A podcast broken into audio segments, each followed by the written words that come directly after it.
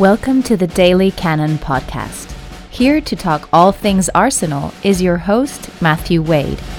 Hello again, listeners, and welcome to another Daily Cannon Weekly podcast. It's a slightly funny time of the week podcast this week. Uh, apologies for those of you who might wanted to hear what we want to say in the week, but I had a, a tooth taken out on Monday and therefore couldn't record on Monday because uh, I was a bloody drooling mess uh, during the normal podcast time and um, have been working like a Trojan uh, subsequently. So we're doing this before the Southampton game, so at least we can kind of uh, be still vaguely relevant. And, and I guess the last two fixtures against Man United and Everton are such talking points throughout Arsenal community, particularly online, that uh, there's still some value in them being talked about, particularly as we may not necessarily say the same things as have been said before, judging by what I've managed to consume in my auditory uh, pleasure, if you want to put it that way. Or, in other words, other podcasts uh, for those of you who are less wanky than me. Anyway, to help me try and stop sounding like a complete muffin on air is Paul Williams. How are you, Paul?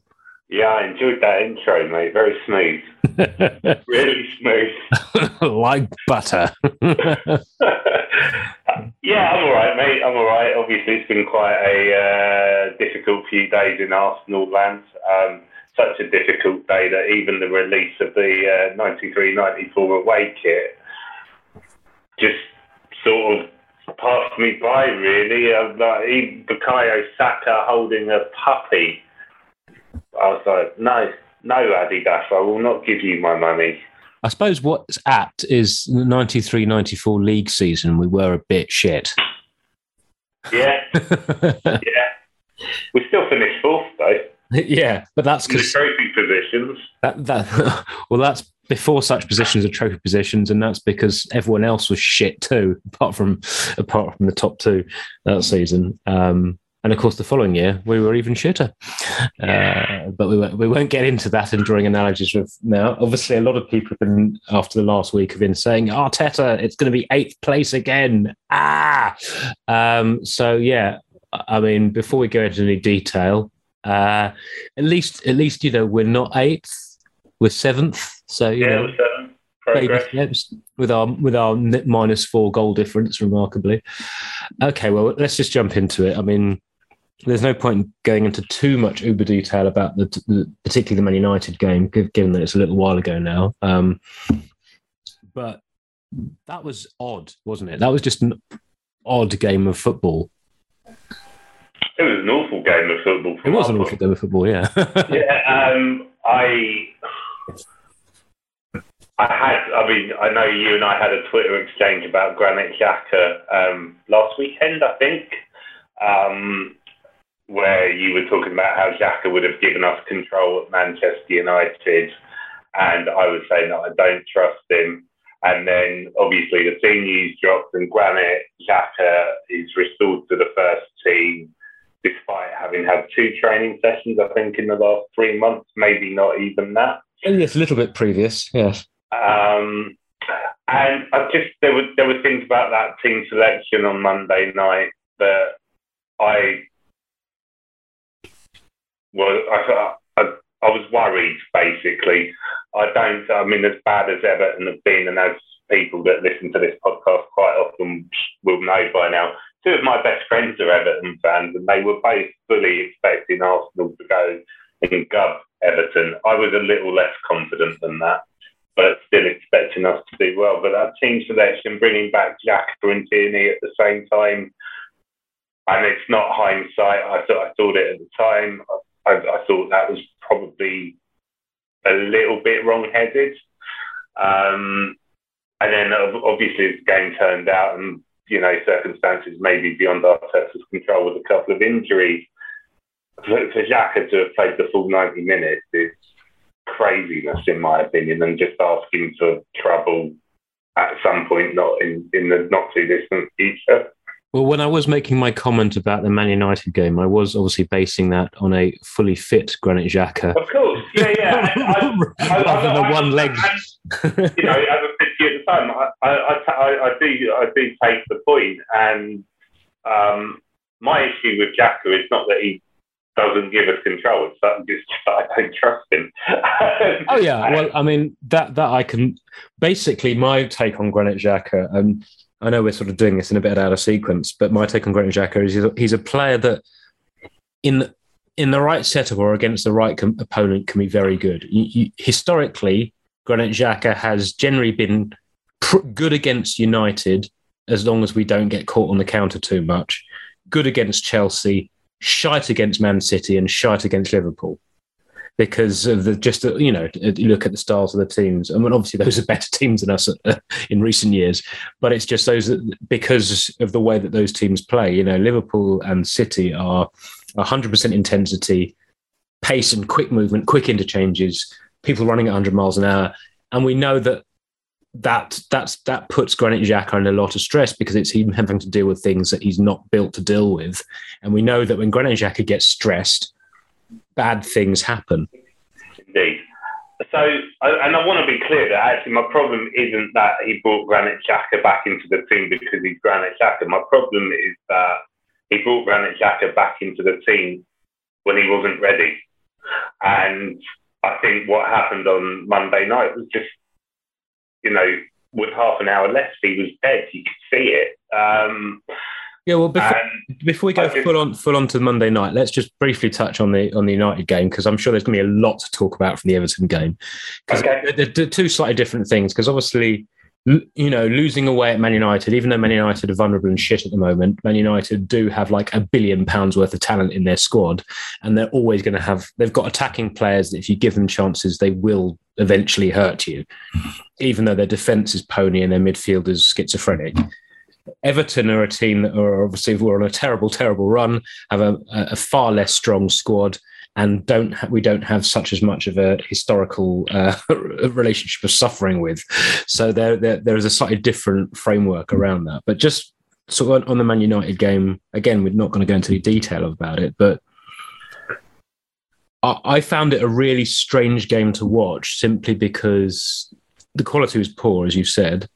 Um, obviously we got the, the weird opening goal, which yeah. which Martin Atkinson was desperately trying to find a reason to disallow, but couldn't until someone on VAR just went, "You can't. It's the rules. You have to let it stand." Um, and and then we kind of didn't know what to do with it. We had our second chance, which we didn't take, and then retreated into our shell a little bit, which is which is the Arsenal with the lead this season formula. Um, but but United was a game where losing that game was down to stupidity and a bit of ill fortune. That was a game that we were well in the game the whole game, and no one could have complained if the result went the other way. You know, we had we had enough chances to to to get more out of the game.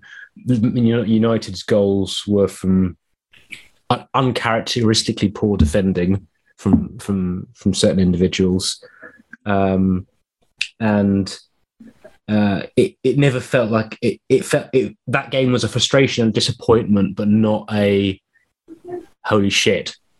Yeah, I absolutely agree with that. I uh, I played football last Thursday and went back to my mate Steve to watch the game with him and someone else who played football with.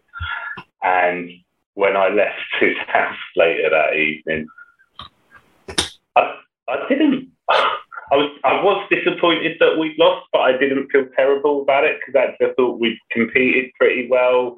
I think we controlled most of the game. I mean, the, like you say, the the weird goal that led to the weird set sitting off United, and there was a bit of me that knows it's what the Arsenal team have been doing this season, but there's another bit of me that's like you guys are fucking mad. We're at Man United and we've scored this goal that the referee wanted to disallow but couldn't.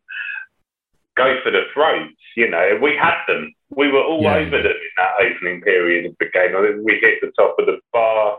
We had one off the line from someone. I can't remember who it was. Um, but we could have easily been 2 2 nil up in the first 20 minutes of that game. Um, and then we just stopped. It felt like, and I, I think, like you say, Matthew, essentially we lost that game for just lax defending and stupidity. I mean, the goal that they scored when uh, Tavares went charging us up the pitch, and then we lose the ball, and Um, I don't think Tavares was ever going to get back into position. It was too late, but he didn't even try. Um, and things like that I found frustrating. Of course, to give give that penalty away, and again, how Martin Atkinson didn't give that in the first. I know that was. I think that was the only time in recent memory I've been appalled when an opposition team hasn't got a penalty against us. I was just like, yeah. As soon as you saw it, it's like, oh shit, that's a penalty, and he didn't give it, and you're like, what? yeah. I mean, Although, of course, un- unlike the Tomiyasu incident, VAR intervene. Interesting how often VAR intervenes on behalf of another team, but never seemingly us. Um, I'm sure we'll talk more about that and on. Indeed. Uh, but yeah, I, I, I, just in terms of the balance of play, I, I found that game a little bit frustrating. But I didn't go home looking to kick Tomcat in the face or anything like that. Um, well, I think the thing about the United game is that the things that went wrong for us in that game were things that you know defensive mistakes were out of character but everything else wasn't that surprising there was that slight that was that un, conservatism when we had the lead there was the fact that progressing the ball up the pitch was something we struggled with uh, annoyingly against United, it was as much down to technical insecurities. It was some of the other issues that have been um, ongoing. I mean, you know, we've seen the fixtures kind of catch up with this. Smith Rowe looked gassed against United, then had to go for the knock. Yeah, yeah. And, and, ultimately, his lack of um, touch and and and fitness as the as the the first half went on and the second half came ultimately led directly to at least one Man United goal. Um, and didn't give us the same ball carrying going forward that we'd normally have. Obviously, Saka wasn't available in that game, and much much as Martinelli did well, Saka is our primary ball progressor against teams who are pressuring us. Like Smith Rowe's great at progressing the ball from broken play, but he's not very good with someone up his arse. Whereas Bukayo Saka's much more confident when he's got someone tight to him. And then you look at who else we had in that game. You had Uh, Odegaard and Aubameyang, and Aubameyang is currently a bit of a ghost, and frankly, is never really that often up for a physical scrap with defenders. Can't really hold the ball up, but you know when he does, he can do it occasionally, it's, but it's always a surprise. And so we got to a stage where we just couldn't retain the ball going out, so it looked like we were retreating, but it's just because our distribution was shit and our ball retention in the opposition half was shit. And so we'd get the ball in there and, and, and then immediately it'd come straight back again. Um, and so in that game, we kind of needed to play a little bit more on the counter, uh, given what are the makeup of our front line. But unfortunately, the players who were relying on to do that didn't do it very well on the day. Um, and and it was a strange one with Elneny and Partey in midfield. You know that had been very successful the year before. I mean, one can only assume from what we've seen that Lokonga may have a, a knock or something, or or the manager's trying to protect him in some way after he all went pear shaped for him against Liverpool. But because because on the face of it, um, Elneny did quite well against United and outshone Partey, but it's partly because United weren't scared of him, so they said, "All right, well, we're not going to bother pressing you the same way as we're going to press Thomas Partey. and and, and accordingly, Elneny was. And I think Odegaard was guilty of this against United, which led to the penalty, and, and, and in a way Martinelli was at times as well, which is they were players who have been out of the team who would trying too hard, mm. and and as a, as, a, as a result, all of them at times found themselves doing things which they wouldn't normally do.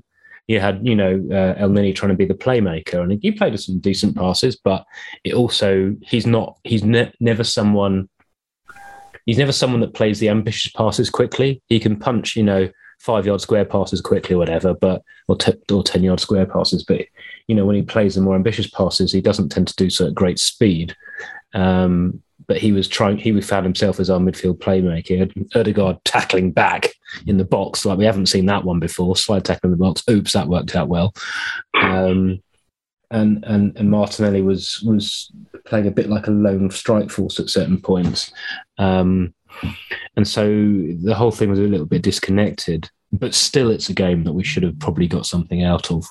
So it was a frustration it was a frustration and a disappointment, but it wasn't appalling because because it was it was sort of got old fashioned Arsenal kicking themselves in the face. Um, but, but yeah. I do think we were guilty of playing the shirt rather than the opposition team a little bit. You know, playing Man United in terms of uh, rather than recognizing that the Man United team in front of us had a, a good forward line and feck all else. Uh, yeah, Gea made a couple of really good saves. Yeah, well. yeah. Um, sort of remembered he was a goalkeeper, which was unfortunate for us. Um, well, he tends to do well against us. He does. He does. I mean, to be fair, we say that, I mean, his conduct for our opening goal was nothing short of embarrassing. No. Oh no! Someone's treaded on my to- foot. It must be an opposition player. I am, maimed. I am maimed. I will turn my back and not look at the play, even though no whistle has gone. I think it, might have been Alan Davies. Though. Oh yeah, he, he, was so injured that he got up and chased the referee as soon as the goal was awarded. Um, I yeah.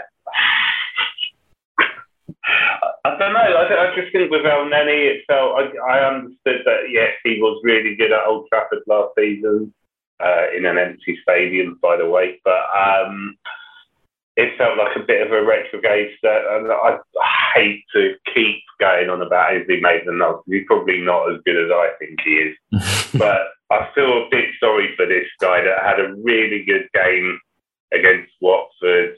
He gets put put on the bench came on for 25 minutes against Liverpool, didn't have a really good game, but there weren't many players in our team that had a very good game against Liverpool.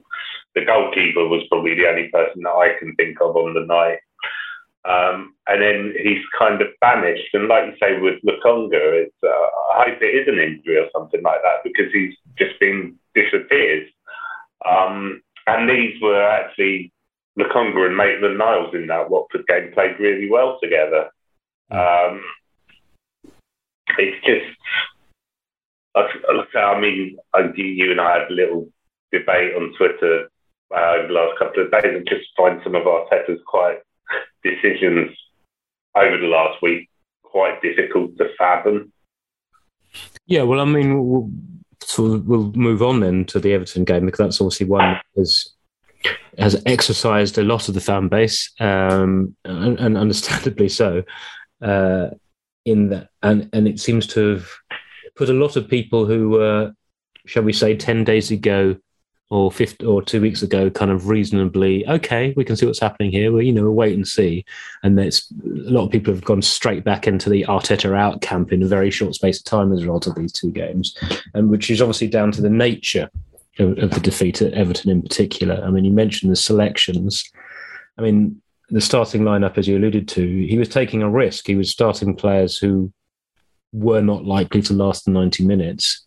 And this isn't five subs at Premier League anymore. You know, like Burnley and people like that voted against it. So we've only got three subs. And if you're starting with three players you know aren't likely to last 90 minutes, it's a big risk. Um, I mean, of course, you know, despite the pedestrian first half, when Xhaka plays the ball out to Tierney and Tierney crosses and Odegaard scores, you're thinking, okay, well, that's pretty good vindication for the manager. Um, but that was the high point of in in for, for obvious reasons. Um, you know, Tierney was totally gassed after 16 minutes. and Xhaka was totally gassed after 16 minutes. Um, and we all know Lacazette can't play for 90 minutes, even if in a game like this he can't be asked to fucking run around. I think my highlight of the match, and I, I, did tweet about it, was actually in the second half when Martinelli got put in down the right and he, he, he runs through and then he has to go wide and he chips the cross and it, it just drifts out and play over the cross.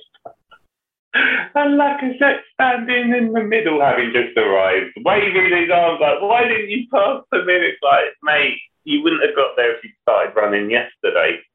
Um, I like a lamppost, I was calling him. So when I, so I went round to Steve's before football yesterday and I walked in and I can't remember what he said to me, but it launched me on a 10 minute rant about Arsenal on Monday night. Um, so luckily for everyone listening to this podcast, I got my rant out yesterday. Um, but like, I, you know, you, you, you just said it. We had three players in the starting lineup that we knew were not going to last 90 minutes. So we're not planning for anything else to happen to anybody, which, given that uh, Bukayo Saka routinely, and as happened on Monday night, gets the shit kicked out of him, Yeah, he hasn't got Uh, England immunity yet, as a Jesus Christ. It's like, it's like hunting season. It's I mean, I really, really, I, I, I think, and I'm sure you would say this too. Um, I don't want to talk about refereeing decisions really because Arsenal were, in my opinion, they were crap on Monday night. And they got Oh, yeah, uh, yeah. what they deserve.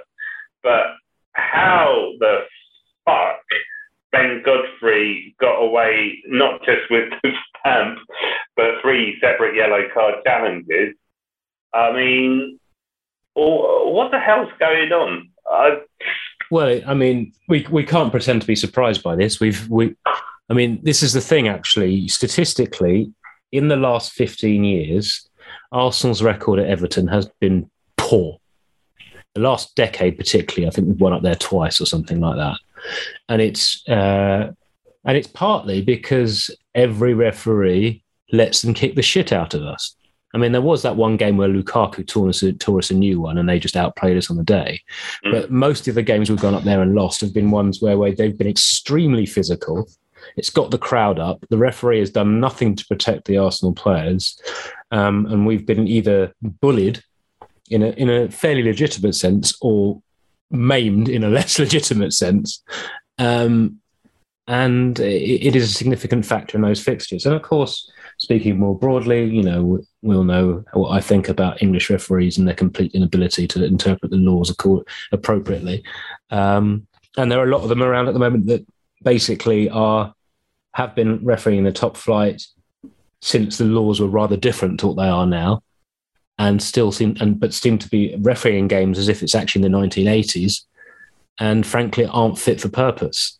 Um, you know, we saw against you know, Mike Dean was doing his best. How can I piss off everybody uh, by getting and, and and Martin Atkinson did much the same at Man United. We you know we referred to the fact he he couldn't even give didn't even give Man United the most cast iron penalty. I mean, yes, yes, it was a penalty that Fred played for. And but and artificially moved his body in an unnatural position to make sure he got the contact. But we all know that that's a penalty given in every other game that we'll see. Um, but yeah, the I mean, Mike Dean was just kind of, I don't know, he was sort of treating it as if he was a, a in the crowd of an MMA event and was quite happy to let. them know. he was at the snooker a couple of days ago. Um, there was a joke to be made about missing obvious reds. Um, Indeed.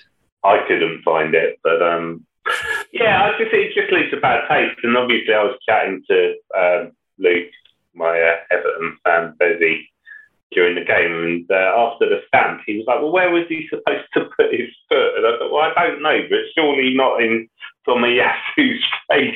Well, where he's supposed to put it is anywhere else. That as, Yeah, yeah, yeah. I, I, I think, I think Arsblog said, from what I've seen reported, the question mark is if it was his own teammate, would he have done the same thing? Yeah. And the answer is no. He'd have tried to avoid it. It was, it was the way he looked away, wasn't it? Oh, oh, oh. Yeah, it was like a, it was like a look away pass, wasn't it? So Luke said, "Oh yeah, uh, where was he supposed to put his foot? Maybe not in his face." Um, but then I said, "Well, what about the other? Well, what about the other tackles where he's main Saka?" And Luke was like, "Oh, you know what? You've got a fair point there."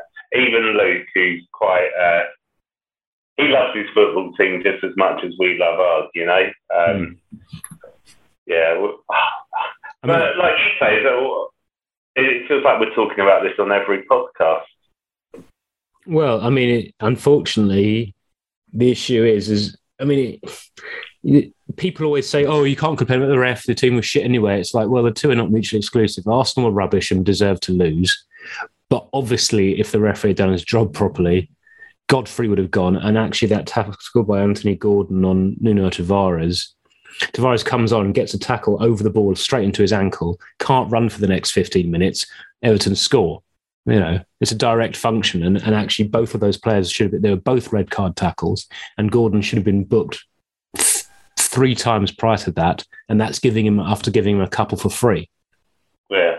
I mean, it, it, it was an absolutely dreadful refereeing display because the reason why it makes me so angry is it's, yes, some, someone can make a bad tackle and the ref can miss it and it can be a mistake. That happens. But this is a player who is clearly massively hyped up and playing at a dangerous level of aggression over a period of time, and it kept escalating and going slightly further and slightly further. Now he eventually got booked after that.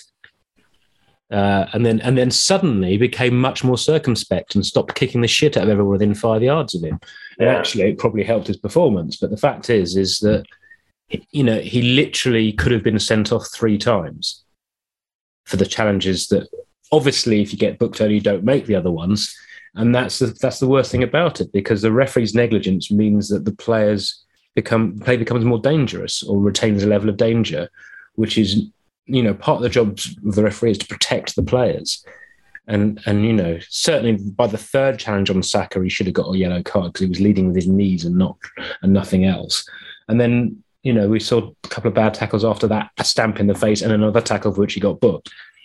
I mean, it's an absolute farce, and I mean, I, I don't know how it can be justified, um, but we seem to be getting, you know, one of these at least every other game at the moment, where a referee is just either just not giving us what what we should do in terms of decisions, or is letting the opposition go with impunity, and it and it's a bit like you know back in the, the, late 2000s when we had that you know that young team where every year we had someone with a broken leg because referees were just thought thought it was fine to let the open season against us. Yeah.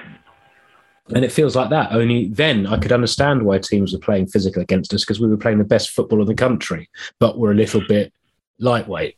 So even though it's immoral and the referee should have stopped it it was a tactic i can understand. But right now we're shit. Yeah. at best we're mediocre. Uh, and uh, they should, teams shouldn't be scared of you know not scared of us, but shouldn't be employing a tactic, and unless they're like you know twentieth and fighting for their lives, it makes no sense. Anyway, um, yeah, and I, I, think that was the biggest frustration for me on Monday night. I, um, we were just so bad to watch. Yeah, just, I just felt I actually, when we, when we scored, I started laughing because it, it, just felt so undeserved to me, uh, particularly coming off the back of Richarlison's uh, offside. Header. Yeah, but that goal from which Richarlison scored offside was was it was never a fucking free kick to Everton. No, absolutely, absolutely agree uh, with that. Um, Luke didn't, obviously, but I, I don't know how that was given as a free kick. Because Mike Dean uh, lives just outside the city of Liverpool. Oh yeah, of course, of course. Um, I mean, we know he's a Tranmere fan, but I do, I do think that is a, that has been an issue over a number of years that makes me uncomfortable. Is yeah, you, obviously they're not fans of that team, but if you're living in the same city, it's like when we got on the Mancrefs in Manchester. You know, it's like. Mm, surely that's not putting the referee. To be honest, it's it's not putting the referee in a fair position if they're having to officiate games where they live because the consequences of them making a decision that is unpopular is greater, and therefore the pressure is greater for them to not make a certain decision. Um, yeah, um, but oh, so I mean, Ødegaard said that after we scored, we kind of, I can't remember exactly what he said, but basically stopped playing. Yeah, yeah, but we we weren't really playing in the first half either. And yeah, the only difference in the first half is Everton were, were so scared that they were even worse than we were. Yeah, but I, I, mean, I said to go with about 25 minutes left. I was like, I can see where this is going. I, I, you know, again, it's not me saying it with hindsight. Um, it seems quite clear to me that Everton would equalise at some point, and then if they had time, because they would have the momentum and they have the crowd with them. I think the crowd did a did the Everton team a massive favour on Monday night the way they supported them. Um, but it, it always felt a game to me that Everton would actually end up winning in that second half because we just stopped and we were just trying to waste time and do things that, I mean, you know, we've all wanted to see Arsenal ha- have a little bit more of a streetwise edge to them over the last few years. But they almost went completely the other way on Monday night. And I don't know, I, I mean, success. Joe and I watched uh, like when that goal went in. Um, brilliant goal by Demarai Gray. Um, yeah. I just uh, I switched straight over to Succession because I was like, I'm not going to sit and watch the rest of this game. So it turned out I missed Aubameyang missing a sitter. Well, exactly. But, but I think had I not had succession to get me through the next hour, I'd have been really stewing about this performance for, well, for the rest of the evening and into Tuesday morning. Because, uh, I mean, you know, I talk about my uncle and the uh, snide messages I get from him when Arsenal have had bad games. He didn't message me on Monday night, but I did message him on Tuesday morning and said, that's an Arsenal performance to be upset about. Because there was just nothing to like about it. I mean, this has been obviously commented on previously, but we really are seeing the senior players letting down the kids because we know that the younger players, we, you know, it's it, unless you've got a prodigy like Messi or Fabregas or someone like that, we know that younger players have massively fluctuating levels of performance, particularly in teams that might not be very consistent in, in anyway. Um, and and so again, that's part of the reason why the United game was easier for me to take, even though it was incredibly frustrating and disappointing. Because, you know, young players kind of not being at their best, being at Man United, you know, huge reputation, Cristiano Ronaldo, you know, there's still a fear factor there, which, you know, if you're a young player that hasn't achieved a great deal in the game yet, you're going to be carrying that into it. You're going to be that that atmosphere, that aura, that sense is going to be inhibiting you in some way. Um, but we picked a slightly, you know, even more senior team at Everton, um, and you know, uh, I mean, I see what I thought was interesting. Who who can we say out of these two fixtures has actually played well? I don't, yeah. you know, I, I, I, think I think if we're looking at people who've improved their not improved but kind of maintained their positive opinion, I think you know Martinelli did okay in both games. He was pretty good against United, against Everton. Yeah. He was trying. Um, Saka looks tired, but at least was a threat against Everton. Uh, Odegaard gave away a stupid penalty, but it's two goals in two games, and he was trying to make things happen. Um, and then, and then you're struggling really. Um, I mean, Tomiyasu was okay. He wasn't really at fault for anything that went wrong in either of the games, particularly. Um, you know, you could argue that you could have done more to try and close down Demarai Gray, but you don't expect Demarai Gray to bang one in from 25 yards in off the post with, the, the, with an Exocet rocket of a shot because he's probably done that twice in his career before. But you, um, and this is someone who quite likes Demarai Gray, and is you know I'm glad he went to Everton. It's working out for him. Um, but uh, you know that's not one you can really blame anyone for. Sometimes someone just hits a thundered bastard into the into the corner of the goal, and you got to live with it. Yeah, it's happened a few times at Everton, hasn't it? Yeah, um, but but you know, Aubameyang against Man United was just stop making runs at the time when we really needed to him to be making runs because ultimately, if Harry Maguire's feeling so comfy at the back that he's strolling into a 35 yards outside your goal taking pot shots, then your strikers are not working hard enough off the ball he's got he's got to think that if we get the ball and play one over the top, we're one on one with the goalkeeper. And we and, and that that was never going to happen. You know, Marseille did his best to try and create that a bit and ultimately set up Odegaard's goal in that game. But Aubameyang put in a and Aubameyang, when Aubameyang's confidence is clear in the toilet at the moment, he can't he couldn't finish his, his dinner to corner phrase. Um, Lacazette came into the team. I think a lot of people beforehand are talking about how that needed to happen. You know, Bamiyang wasn't playing great, wasn't retaining possession. Lacazette does that. And then Lacazette put in a fucking stinker of a performance against Everton. Like, I know that he was, we weren't giving him enough support and he was getting bounced around a bit by their bruises at the back. But his his application levels at times in that game were, were really woeful. Um, Partey's gave himself a four out of 10 rating for his Arsenal career so far, and then probably dropped a, a two or three out of ten performance in the next game. Um, you know, well, Steve said to me yesterday because I, I, I did knives her out for Partey a little bit, but he said, I mean, obviously his passing and his touch wasn't great, but he he was at least looking like he was trying. Whereas I think against United last week, he well, there was some proper strolling against United, wasn't there? You know, yeah. Two, two, two United goals were completed with shots of him walking into into the danger zone. Yeah, I mean, I, I think what struck me on Monday night, um, and yeah, he was clearly, as you say, knackered uh, by by the time he, I think he got substituted in the Man United game. Was how much we missed Emil Smith Rowe going, go, well, not just going forward, but in terms of his defensive work as well.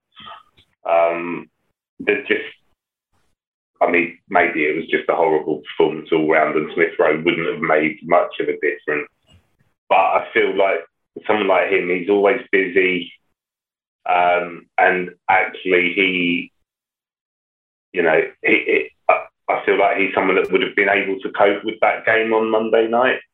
Well, it depends which version we've got, isn't it? Because we've seen the last couple of weeks. Basically, you know, even the last even the last couple of games where he's done well, he's he's been he's been getting tired. He's a player who's never played a full season before. You know, he's played half a season, and even then, he wasn't in for the entirety of the half season.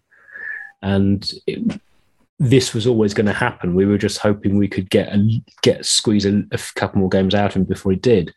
You, you, know, I mean, you could sure Arteta was thinking if we can just get him through the United game and maybe the Everton game, and then we can get him to put his feet up at home in Southampton. You know, but obviously that's not the way things panned out. Um, I mean, it doesn't help.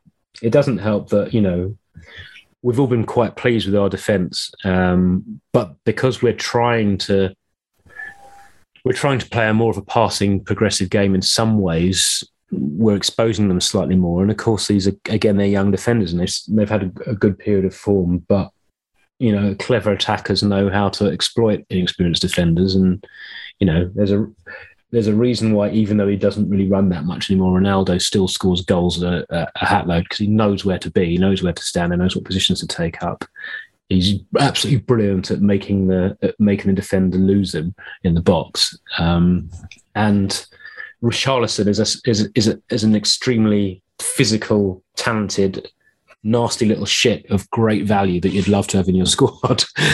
um, yeah. And he always gives our whoever we have had in the back line a hard game up at Goodison. So I'm I'm not going to be too critical of our defence. I mean Tavares got exposed a bit, um, but you know we he was bought to be a backup left back, and he had a few good games, and he's shown against the better teams or, or, better opponents that he hasn't quite got the composure necessary, which is no shock. I mean, it's kind of what we said when he, we signed him. Um, obviously, didn't help against Everton. He got crocked within about a minute of coming on through, through a dreadful tackle. You know, so uh, and, and Ramsdale was possibly could have done better on one of the goals at United, but basically is pretty blameless. Um, so again, it comes down to who's who's helping out the younger players elsewhere in the pitch, you know. And if Xhaka's not fit, and we and as you've already said, he's not exactly Mister Reliable when things are going going a bit pear shaped. Um, and then you've got Partey, who's just he, he can't buy a pass at the moment. Um, stri- strikers are offering us nothing, which is what I mean. I have to say, this is one of the things that loads of people were losing their shit about Nketiah coming on uh, in the Everton game, and I can understand why people weren't happy with him coming on the in the United game. Um, but that was just de- a slight desperation tactic from Arteta trying to stretch the game more, and you know, and probably as much about taking a Aubameyang off as it was about putting Nketiah on. But I thought against Everton he came on. Yes, he missed that sitter with the header, which is obviously you know, if he, if that goes in, he look, Arteta looks like a fucking genius, doesn't he? Because it doesn't go in, but he also then created three chances for teammates. The fact that you know either they were missed or shots were not taken quickly enough, that's not on him. Mm. You know, Nketiah was sent on to change the game or, or, or make things happen, and he did that better than the people he'd, he'd, he'd replaced. And so, yes, we all feel like well, he's bugging off at the end of the season, so I should be given game time. But the fact is whenever we've seen Nketiah this season, he's been decent. You know, he's he's not quite good enough to be a, a, first choice player at Arsenal, and that's no, you know, that's fair enough, whatever. But he was sent on to try and make something happen. He made things happen, and others fucked it up. And and uh, you know, I just wanted to make that point because I think there's nothing. Just because a player's leaving doesn't mean that you shouldn't use them if you think it's going to be helpful.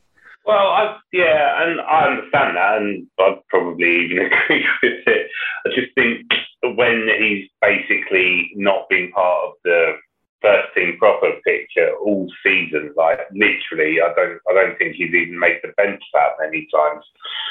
Then all of a sudden, he's been thrown on to rescue, try and rescue games. Um, without having had any time in the in the squad. It just looks it looks desperate, and I think maybe that's irrelevant, but it just for me, I think that's people creating narratives to suit their broader viewpoint. Well, people because people didn't react the same way. Remember when Unai Emery totally binned off Aaron Ramsey? Yeah. And then he brought Ramsey back, and Ramsey was great. And until until mm. typically Ramsey's hamstrings went at the end of the season, and then everything went tits up as a result of that. But yeah, no, yeah. but nobody then was saying the same thing. Is it just because Aaron Ramsey was a better and more proven player, or is it because at that stage there were less people pissed off with Unai Emery? is it one one from Colour Man, one from Colour Yeah, well, possibly. Yeah. Um, I, yeah, I just it just maybe Arteta felt yeah he had uh, he doesn't doesn't have it, any other options I suppose because Martinelli was already on the pitch. Um, I, well, Martinelli had to go off injured, didn't he? Yeah, of course. Yeah. But that's what I'm saying. So he didn't have Martinelli to bring on although he did have Nicola Pepe. Well, and Aubameyang, who came on later. Uh, yeah, so I think that was the thing for me. I, I, it's again with Auba, like if he if he's lost your confidence that much that you only give him him five minutes. I mean, I you know I've got eyes, I've got a brain. I can see that things have not been going well for Auba uh, for the last few weeks. I feel I, I I feel a bit bad for him because it's like I, I actually only think it's the last uh, well, the game against United, he wasn't great. Before that, it wasn't that he wasn't playing well; he just wasn't finishing. Um, yeah, he was str- struggling with the confidence in front of goal, and he was getting desperate to score. And yeah, I mean that that chance that he had where he uh, hit the post from a yard out against Newcastle, and it's like it looks like a really bad miss in real time. It is. It's not great, but he was trying to steer it in with a defender on the goal line. So his for me, his his miss against Everton was far worse actually. Yeah, yeah. Um, but I just, just everything feels muddled. And to get to where I wanted to get to with this conversation, yep. what the fuck is going on with Nicola Pepe? I mean, well, I mean, all the noises coming out of this media is that the club wants shot of him. Um, well, it certainly feels that way, doesn't it? Yeah, and it's a tricky one because we all know how much talent he's got. a little sympathy for the manager simply because the last couple of times I saw Pepe start for us, I was like, "You're not even fucking trying, mate. You're not. You're not. You you know." There was a period where the start of last season he was absolute toilet. Then he started really putting the work in, and so at least he wasn't a liability on the pitch. You know, so even when he was trying things that weren't coming off, at least he was like positionally sound. He was tracking back. He was putting in the effort. And so I'm like, great. If if he does that, then the potential he has to make things happen makes him worthwhile. Of course, Saka has proven to be the better player in that position because of his all-round game. And and Pepe, yeah, just the last two or three times I've seen him play, it has been like the beginning of last season where he just looks like he's not fucked. And it's like, well, competition. You know, you're at a top club here. You know, yes, we're not at the peak of our powers, but there's another player who's really good, who plays in your position, who, if you want to play, you've got to show something. And he's shown. I'm I'm I'm incredibly disappointed with him this season because I think. And I thought he played pretty well at times actually when the team was struggling right at the start of the season. But I think as soon as he kind of lost his place, he's kind of he, he's kind of not really not really shown anything at any point that makes you want to give him a place back. And obviously, if Arteta's not even bringing him off the bench, you've got to feel that the manager feels that as well. I mean, we can't, you know, I'm not going to say that Pepe's not trying in training or anything like that because that'd be me making up a narrative to suit a particular argument that oh, I can't remotely substantiate. But you know, he's he's a player that when he has got a chance hasn't done enough to justify getting anything more. And actually, I think that Nketiah has been considerably better in the few minutes he's had this season than Nicola, Nicola Pepe has. Um, you know, and and consistently and in pre-season.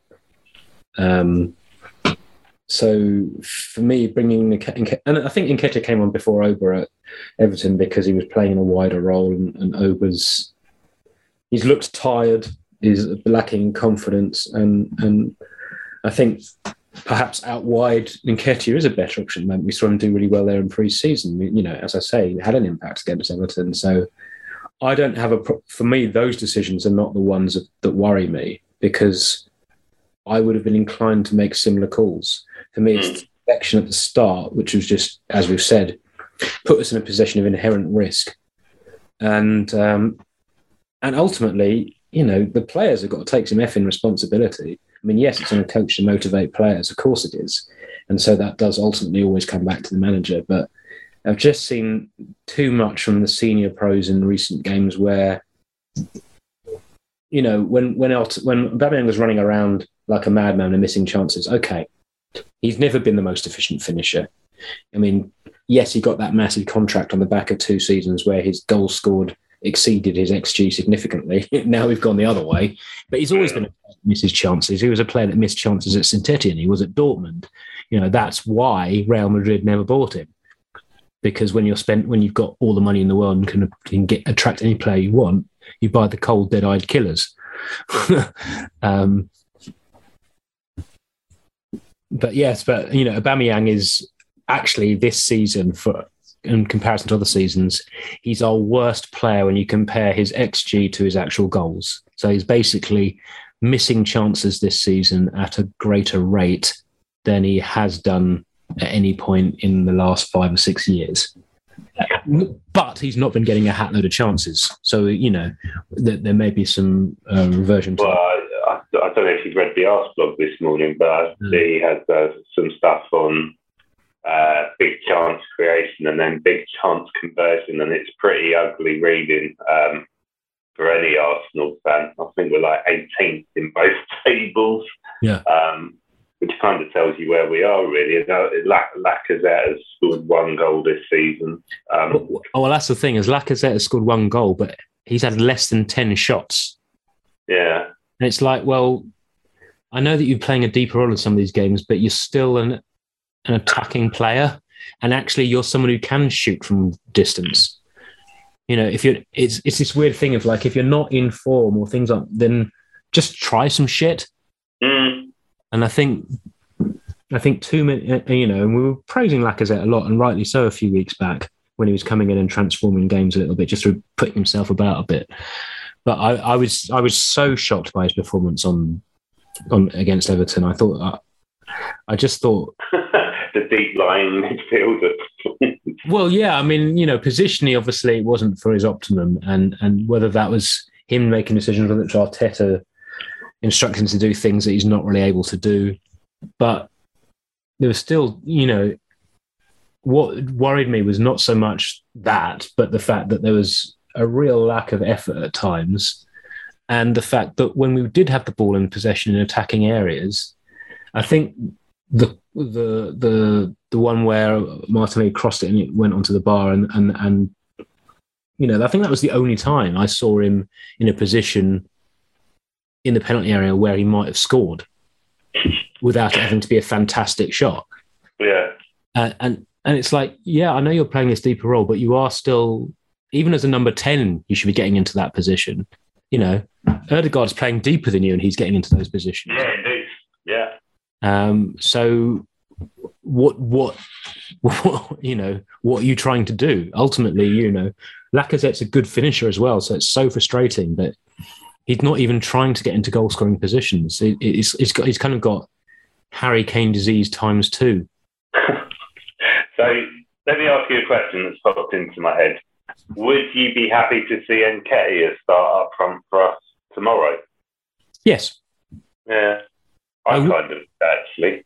I, I, I would because you know ultimately he's not played a lot, so he should have a lot of energy. Lacazette's audition to play get more game time was was I, I was I was embarrassed by it.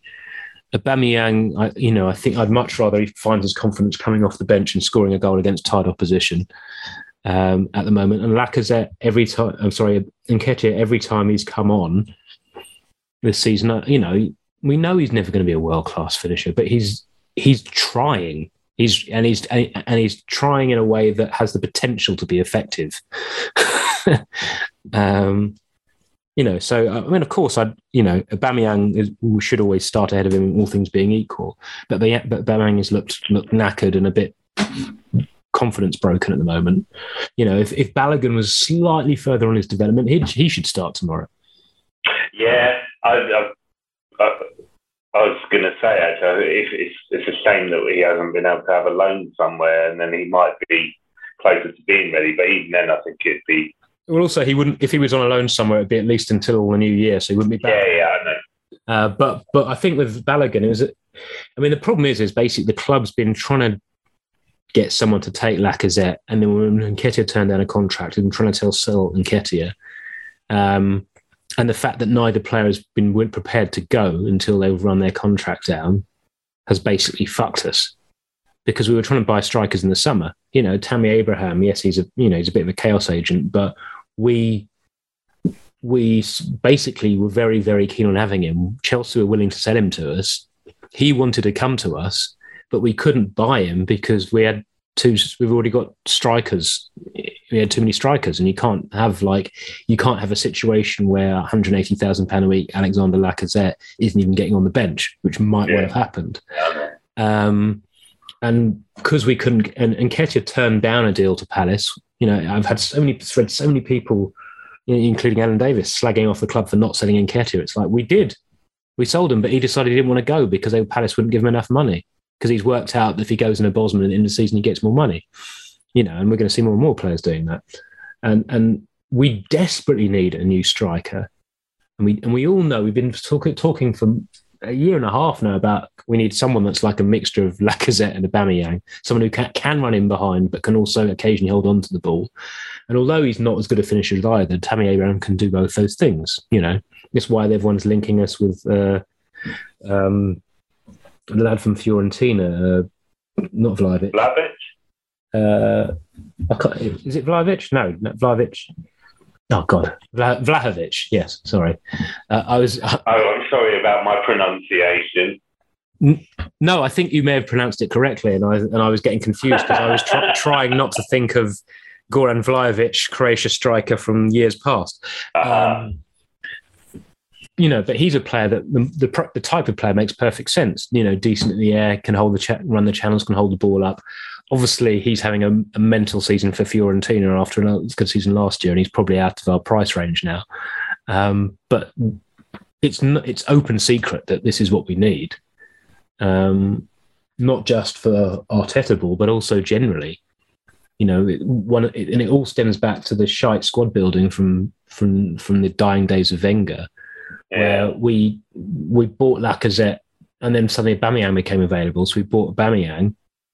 Lacazette and Aubameyang, they, can kind of play together, but that's not what you want to happen. They're not really people you want to bring on one for another to change a game. Um, you know, would have been much better if we'd known Aubameyang was going to be available. We should have been much better waiting and then and, and then getting a getting keeping Giroud because ultimately Lacazette was bought as a player that would fit really well with Özil and Sanchez, and Sanchez immediately fucked off, and then Özil signed a new contract, broke his back, and couldn't be asked to run for the next three years.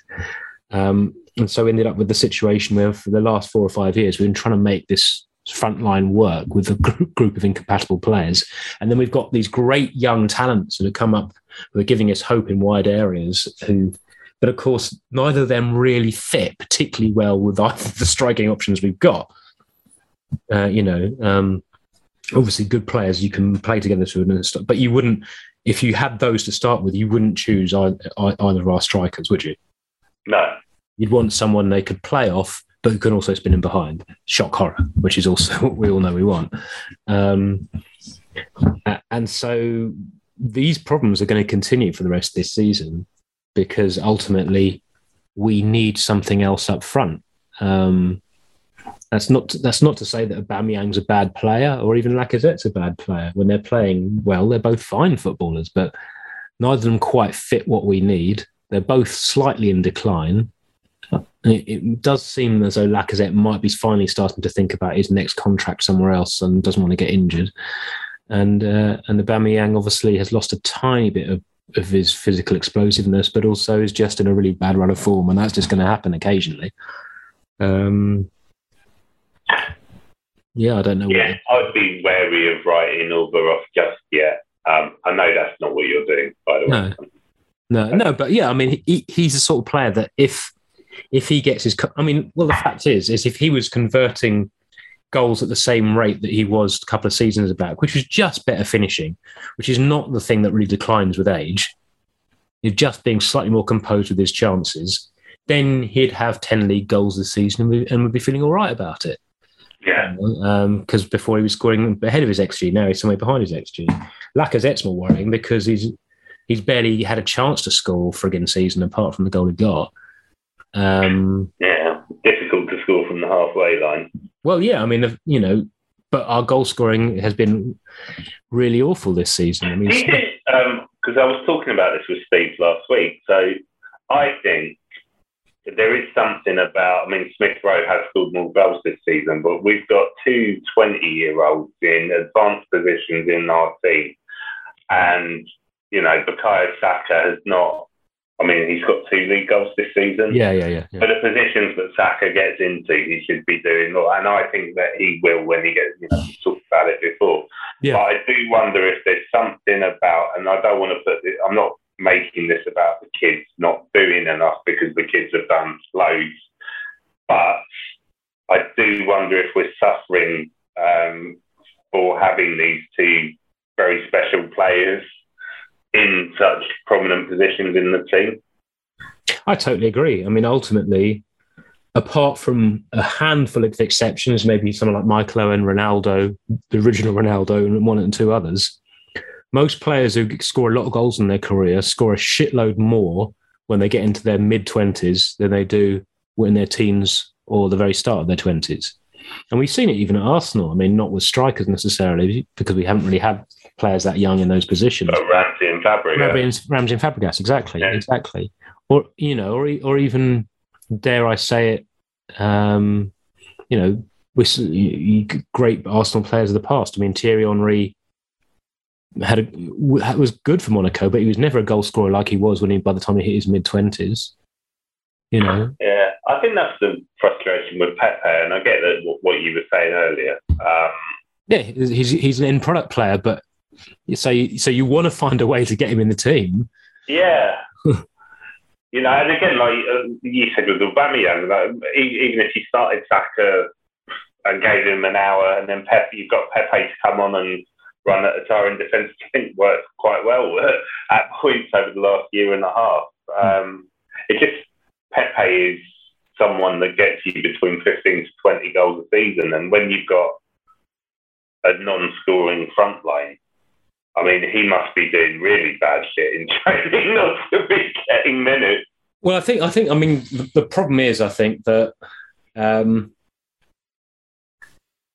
you know, Saka is still so important to our build up and our breakout, and also in terms of playing final ball passes that he's ahead of Pepe on merit. Yeah, yeah, yeah. Of course. And, and Saka's you know, unfortunately, we've got a number of players in the team who, for whatever reason, struggle to last the 90 minutes. And it's different reasons for different people. And while Saka is not someone who's at his, as good at 90 minutes as he is in the first minute, he's not one of the bigger problems on that. So to bring Pepe on, you're moving either Saka or Pepe into a position which is slightly less effective for them. You know, we've got Smith Rowe, we know, tires. Lacazette, we know, is gassed after half an hour. We know that Partey seems to be lacking in fitness. Um, so you you know you, you and when we were playing, it's not so bad with Ødegaard at number ten, but then you're sort of the, the spaces to bring people on are not the best spaces for Pepe to play in, unless you think what I think we should we should have tried at some stage, and I think it's probably too late now. But you know, uh, as Arteta's doing this five channels thing going forward, it does mean that the person on the right is often quite wide, and I don't think that suits Pepe. And I think he'd be. Mu- I think where he needs to be to be dangerous is essentially the positions that our number ten gets into, which is a sort of inside right channel, uh, quite near the box. Because we all know that Pepe is a fantastic finisher, can play good crosses, but that's basically it. You know, he can beat a man sometimes, uh, and and but he's better at that in broken play than he is in, in structured play. He's a great, um, but he's but he, his but the problem is that you put him in number ten, that your ball retention goes out the window because he can't fucking pass it half the time. Such frustrating player. did you um, what did you make of Ally McCoist's comments on Saka last week? Because There was a couple of uh, occasions towards the end of the game where Saka got the ball um, the ball came over from the left and yeah. from the right. And McCoist was saying his, his starting position's too deep. He should be further in, and then he would get more. And it, they they were almost positions that Nicolas Pepe at Pepe's best, he would be in those positions and ready. Yeah, I agree. I totally agree with what McCoist is saying, although not necessarily the reasons behind it. In in that, I do think it might be attributable more to the Arteta five channels thing, um, we don't know how rigid that is. And, and that's that's where the uncertainty is. If it's very rigid, then it's not Saka's fault at all. If it's not rigid, then it is Saka's fault because he should be getting in more interior positions. Undoubtedly, he's a player that is still learning how, what positions to take up. And obviously, you know, the, if he had been five yards further in field on both those occasions, he probably would have got a goal between one or two of them. Um, so, uh, but where the responsibility for that lies is a bit of an uncertainty um, and I guess would be clearer is only really clearer if you see someone else playing in that role. yeah. Um, but the but the fact that you know when when Martinelli played that role came on first initially for uh, you know against Newcastle and then and then also against United. Did get into interior position suggests it's even though at times he was very wide it isn't totally rigid. So yeah it, it might be partly down to the player not just not anticipating. Uh, but it's hard because we know that Arteta favours a, a, positional structure. So it's very easy to to find what answer suits your bias with that question because of the, the, the bits we don't know. You know, I know a lot of people be going, "It's all Arteta's fault. He's telling him to stand in the wrong fucking place." But yeah, equally, yeah. if anyone that likes Arteta might be saying, "Well, you know, the player isn't taking responsibility for reading the play or whatever." Um, well, I, I, I think that's been a lot of. Um to change the subject a little bit, but obviously there's this thing about how Arsenal, when they score a goal, we drop off, we drop off, and it, mm. it, people have been like, well, is that Arteta's instruction? But there's, I think there's been uh, some footage on Twitter of Arteta trying to get the team up the pitch. Um, yeah. So I don't know. It, it's my my boss always used to say to me, it, someone either doesn't do something because they can't do it or they won't do it, and you can train them if they can't do it. If they won't do it, then it's a problem. Um, but um, I don't know why I said that.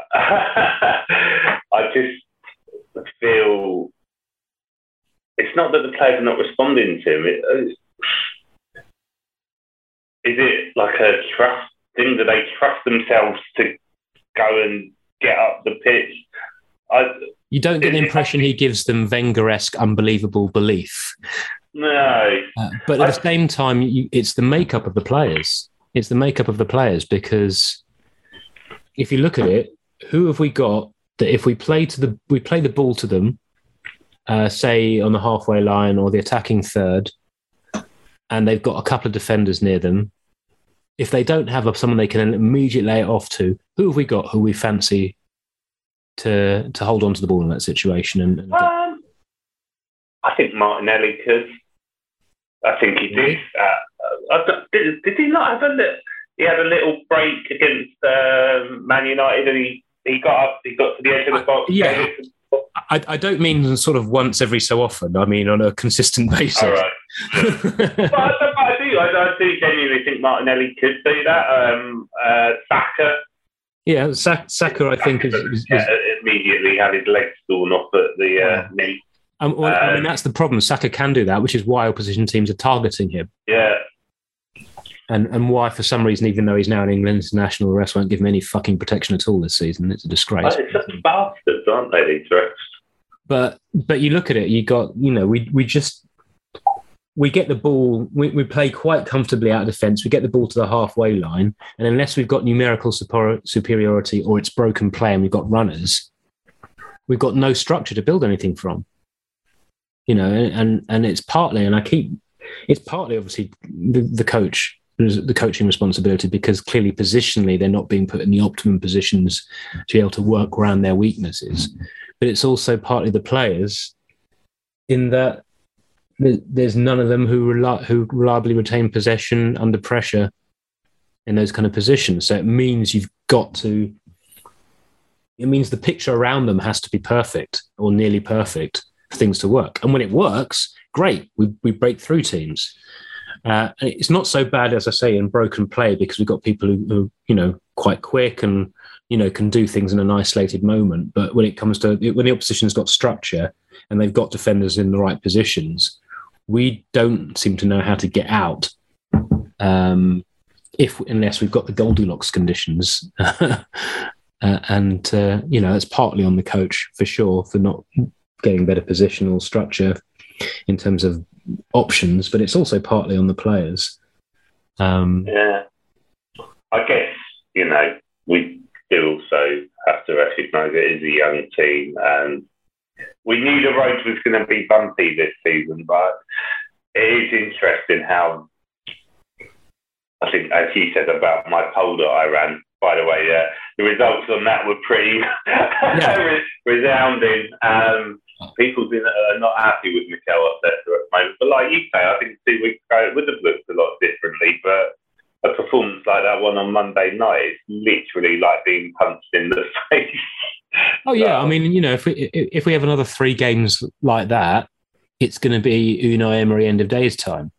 Yeah, because as you know, if you lose in a in a pathetic way, um, then even though, of course, against Everton, we actually could have easily we had the chances to win the game as well as Everton's disallowed goals. The game actually should have been three all, um, but uh, you can only take that so much. And you know when when when the reason why Arteta survived when things were shit as opposed to Emery is because one because the board had backed Arteta more and were kind of more invested in it, but also because there you, it was there was a lot of bad luck. It was very narrow defeats. It, the team was still trying, but performances as limp as we saw against Everton, you know, you get a few of them in a row, and and and the knives start getting very sharp very quickly. Uh, and you know, and by the time you know, you know, Emery went, you know, and I've got nothing against Emery. I think he's a, he was a good coach. It was a bad fit. Um, yeah, by the time he went, like it was, you were just waiting for it. You know, there wasn't. It wasn't even like, can you know, it wasn't a question of should he stay, should he go. It's like, well, when's he going? Yeah, I mean, to the point where um, even, I think even the day sad when the news came out, it, there wasn't any shock from anybody. No. Was there? It was um, very much chronicle of a death foretold. Um, so um, I was going to ask: Are you feeling optimistic about the Theo Walcott derby tomorrow? Or? Well, I think we. I think I mean, it partly depends on who's fit, obviously. Uh, but I am more optimistic. I think. I think at home, I think that's one of the hallmarks of a young team is that they're better at home. That security, that sort of sense of security, is a big thing. You know, there's a reason why all our young teams, both now and better ones in the past, have struggled in the northwest. Is because it's grim up there. but, uh, uh, I mean that both seriously and in a uh, and tongue in cheek way. But yeah, I, am reasonably confident. I mean, obviously Southampton have got some injuries as well. They're missing Che Adams. They've had to bring in a 40 year old ex Chelsea reserve goalkeeper because both their goalies are knackered. Although, given the, given history and recent fixtures of their goalies gifting us goals, I'm should maybe you should be less optimistic about that. Uh, it's, it's all set up for heroic geriatric narrative narrative there. It certainly is, isn't it? Um, but I think I think Southampton are a team that are, are a lot better at their gaff than they are away from home. Uh, and I think because it's at our place, I think that will be enough for us to, to to do it. And I think also there is still enough players in this squad with enough character that uh, they'll be hurting after those two games. You know, the fact that Odegaard came out in the press, and to be fair, Arteta were both pretty explicit about how unhappy they were and why they were unhappy you know, normally that's the kind of thing that when it gets to that point, you normally get a reaction. I think. Um, yeah, I hope so. yes, I hope so. yeah. He's sitting by the uh, technical area in uh, block one tomorrow. So I mean, the good the good thing is Martinelli has been confirmed that he's available. Um, Smith Rowe, they're still waiting to see if he's going to be available, uh, and everyone else is pretty much available. I mean, to varying degrees of fitness, but also I think being at home will make it easier for Arteta to feel that he can bring Sambi back in and, and sit Xhaka down for, to get slightly fitter. Yeah, I, I, I, I just would like to see Arteta be a bit brave with um, selections tomorrow, not just picking players because of the name. You know, um, pick the players because of what they've done in training. Maybe, of course, that the players that do the business in training are the names, but um, I, I, would like to see Lokonga in tomorrow for, like you say, maybe maybe Xhaka, maybe Partey, uh, either yeah, I mean, I would not be averse to seeing the Watford midfield again that we saw. Um, it, they, those two played really well together, and I just think that's that's what, why I think I get how much Arteta trusts Granit Xhaka. We saw how much he trusts Granit Xhaka on Monday night, um, but those two were so good together, and then you don't see it again, and just it, it's frustrating. Um, but also, I think actually Martinelli and Nketiah and uh, Saka front line could potentially be quite exciting. Yeah, I mean, I think it would still have massive structural issues, but it certainly wouldn't be lacking in energy. No, um, you know, you, are not going to get with that lineup. You wouldn't be getting beautiful patterns of, of, structured play or you know the most incisive bits and bobs, but you'll you'd, you'd get a lot of energy, and that might be what the crowd need you might, you know, it might be one of those games where having people that will run around a lot might actually be quite helpful. Yeah, yeah. Uh, you know, I think for all that I've said about Pepe earlier, I mean, I, I like every other Arsenal fan out there, I want to see Martinelli given a run, and obviously he's started to get that now, and it'd be mm. nice to keep that going. Um, and also, no one can ever say that Martinelli's phoned it in. No. I mean, he's you know he's got his rough edges, he's got his flaws as a player. Uh, he too is not someone that's great for giving you con- control, but you know he's someone whose motivation you never doubt. Um, and that's I think that's going to be significant at, at this at this period of the season. Um, you know, the fixtures are, are, very tight. You know, it's Arteta's tried to rotate the team a bit. It's bit him in the arse. um, so we'll we'll have to see what happens. I mean, it's ironic, isn't it? We were talking not so long ago about this being an Arsenal squad that's actually got a little bit of depth. Um, but unfortunately, some of the depth, even though they're players you'd expect to perform at a high level, haven't done so. Um, so we shall see. But yeah, no, I'm pretty confident again against Southampton. I mean, they're always dangerous because of um, you know they they've got a good coach. They press well and they've generally got a bit of pace going forwards. But I, I, don't. What I've seen from them recently suggests that they're they're not quite in the the best place themselves either at the moment. Um, and I and I, and I think we'll be very up for it. Um, you know, it's it, it's not like we've it's not like last winter where we we had such a bad run of run of games in a row that by the time by the time we played them we were kind of bereft already um, you know that there's there should be some confidence and there should be a bit of anger in the team after after what happened in, in the last two games. Um, there certainly will be on the stands if they don't sort it out. yeah, yeah. Well, we'll see, won't we? We'll see. We'll see. Do, do, do dare you a scoreline prediction?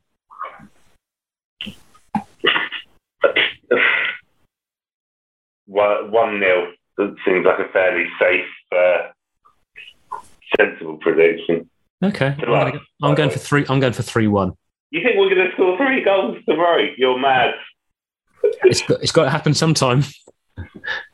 no, yeah. but I, uh, genuinely, I think I think that I think that I think Southampton's defensive vulnerabilities match quite well into the things we're quite good at. Whether we'll be able to do them, no, okay, we'll wait and see. But I can see the potential where where and, and just because they've talked about so explicitly in the last week about taking the foot off the gas, I think there'll be a real desire not to do that. So yeah, I, I guess like you say, I mean we, we are decent at home, and I think as I said to Steve yesterday, generally we do beat the teams we should beat. Obviously, we didn't beat Brentford or Everton, but um, away games in voice vociferous atmospheres. You see? Yeah, yeah, exactly that. Um, so yeah, I think we'll win. I just don't think it'll be, it'll be easy because nothing's ever easy. This is Arsenal football stuff. Yeah. I mean, it's also worth mentioning in both those games, you know, the, the defeats to Brentford and Everton. Looking at statistically, um, we deserved more out of the. Even though we were shit in both, we actually, if you look at the chances created, the you know things like XG and whatever, we still should have got draws out of both of those games. Um, and in both cases, actually, with incompetent officiating, perhaps more than draws, because let's not forget Brentford's second goal was uh, was, was WWE on our goalkeeper. Uh, yeah, God, didn't that set the tone for the season? Indeed, indeed. It certainly set the tone for Bernd Leno's season. yeah, I don't know why I was dropped. You really don't know. Yeah, yeah. Next time, look, if you if if you're going to let a goal in, you might as well go full Jens Lehmann and deck the bloke. be a hero if he'd done that. Exactly, exactly. Understanding what the fans want.